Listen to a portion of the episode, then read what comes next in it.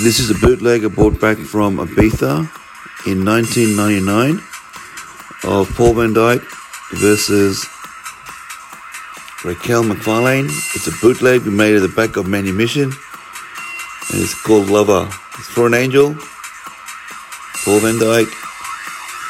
And this is an original Wild FM, first song we'd ever did that went number one in the world outside of commercial mainstream radio.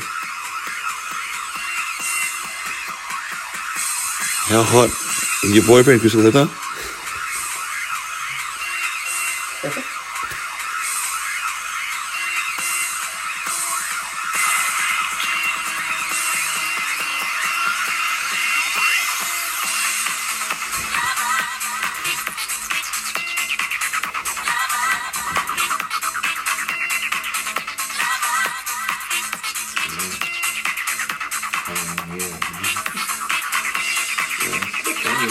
doing that. So I hold on with you. Or or just a